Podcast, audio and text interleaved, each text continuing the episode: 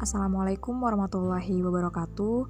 Kembali lagi dengan saya di episode ketiga dengan pertanyaan berikutnya, yaitu bagaimana analisa fikih keuangan kontemporer mengenai dua model penjualan dropship dan reseller. Perlu kita ketahui, dropshipper adalah pembisnis yang melakukan proses jual beli tanpa membeli barang dari grosir atau supplier. Dropshipper ini hanya melakukan promosi kepada orang yang menjadi prospeknya. Saat ada pemesanan dan pembelian, seorang dropshipper ini akan meneruskan orderan tersebut kepada grosir atau supplier untuk dilakukan proses packaging dan pengiriman langsung kepada alamat konsumennya.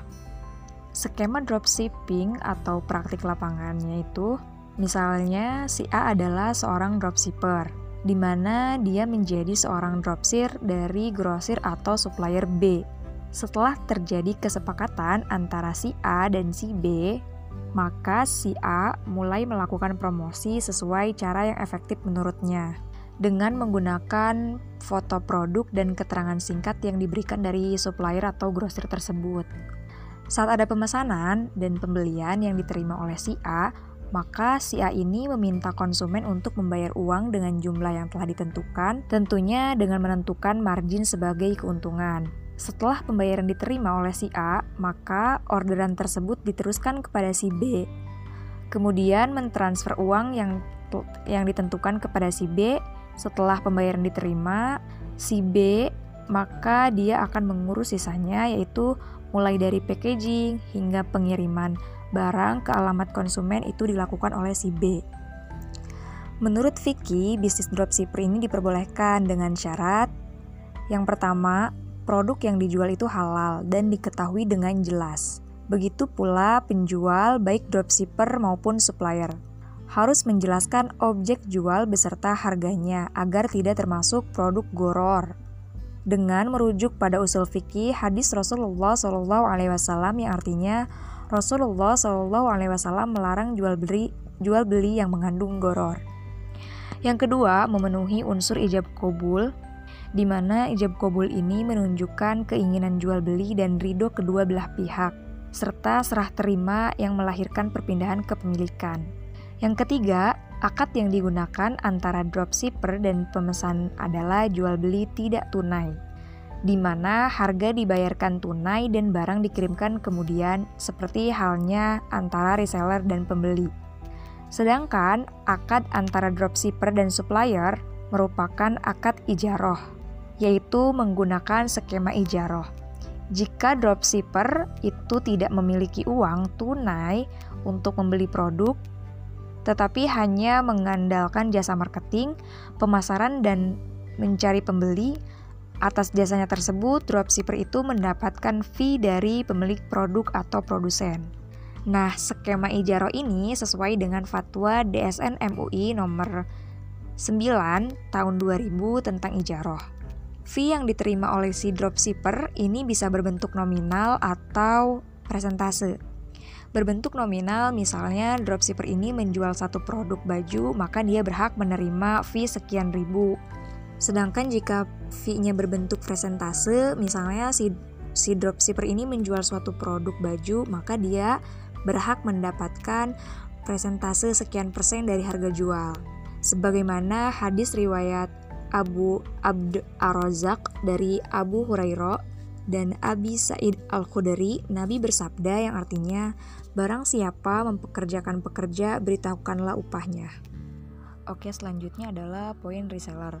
Perlu kita ketahui, reseller itu adalah seorang pembisnis yang melakukan proses jual beli secara langsung membeli barang pada grosir atau suppliernya. Jadi, reseller ini adalah pembisnis yang e, menyimpan stok untuk kemudian dijual kembali gitu kepada konsumen. Skema atau praktek lapangan transaksi reseller ini misalnya si X adalah seorang reseller, dia membeli barang kepada Z sebagai grosir atau supplier produknya. Kemudian produk yang dibeli itu disimpan di tempat si X dan dijadikan stok si X tadi. Saat ada pembeli dari konsumen, maka semua proses packaging dan pengiriman barang akan diselesaikan semua oleh si X. Menurut ilmu fikih, skema reselling ini diperbolehkan dengan ketentuan dan syarat. Yang pertama, kriteria barang jelas. Kriteria objek jual yang tidak tunai itu harus jelas kriterianya, agar tidak termasuk produk yang goror atau tidak jelas, yang dilarang dalam Islam dengan merujuk pada usul fikih hadis Rasulullah Shallallahu Alaihi Wasallam yang artinya Rasulullah Shallallahu Alaihi Wasallam melarang jual beli yang mengandung goror. Yang kedua, adanya unsur ijab kabul, di mana ijab kabul ini bisa melahirkan perpindahan kepemilikan dengan sekedar akad atau transaksi yang disepakati.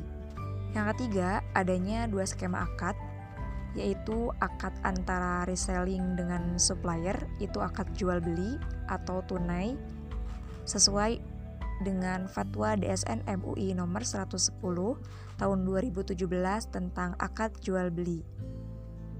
Dengan demikian, reseller mendapatkan margin.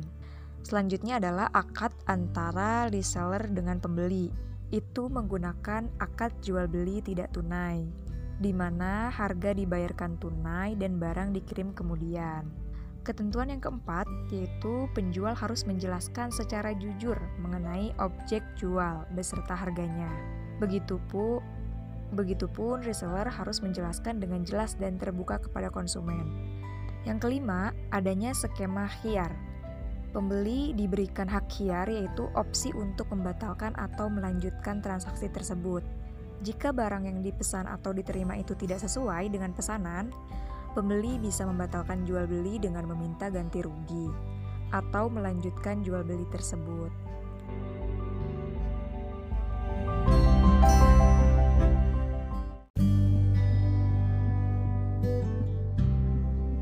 Mungkin sekian jawaban yang dapat saya berikan. Kurang lebihnya mohon maaf. Wallahu a'lam bishawab. Wassalamualaikum warahmatullahi wabarakatuh.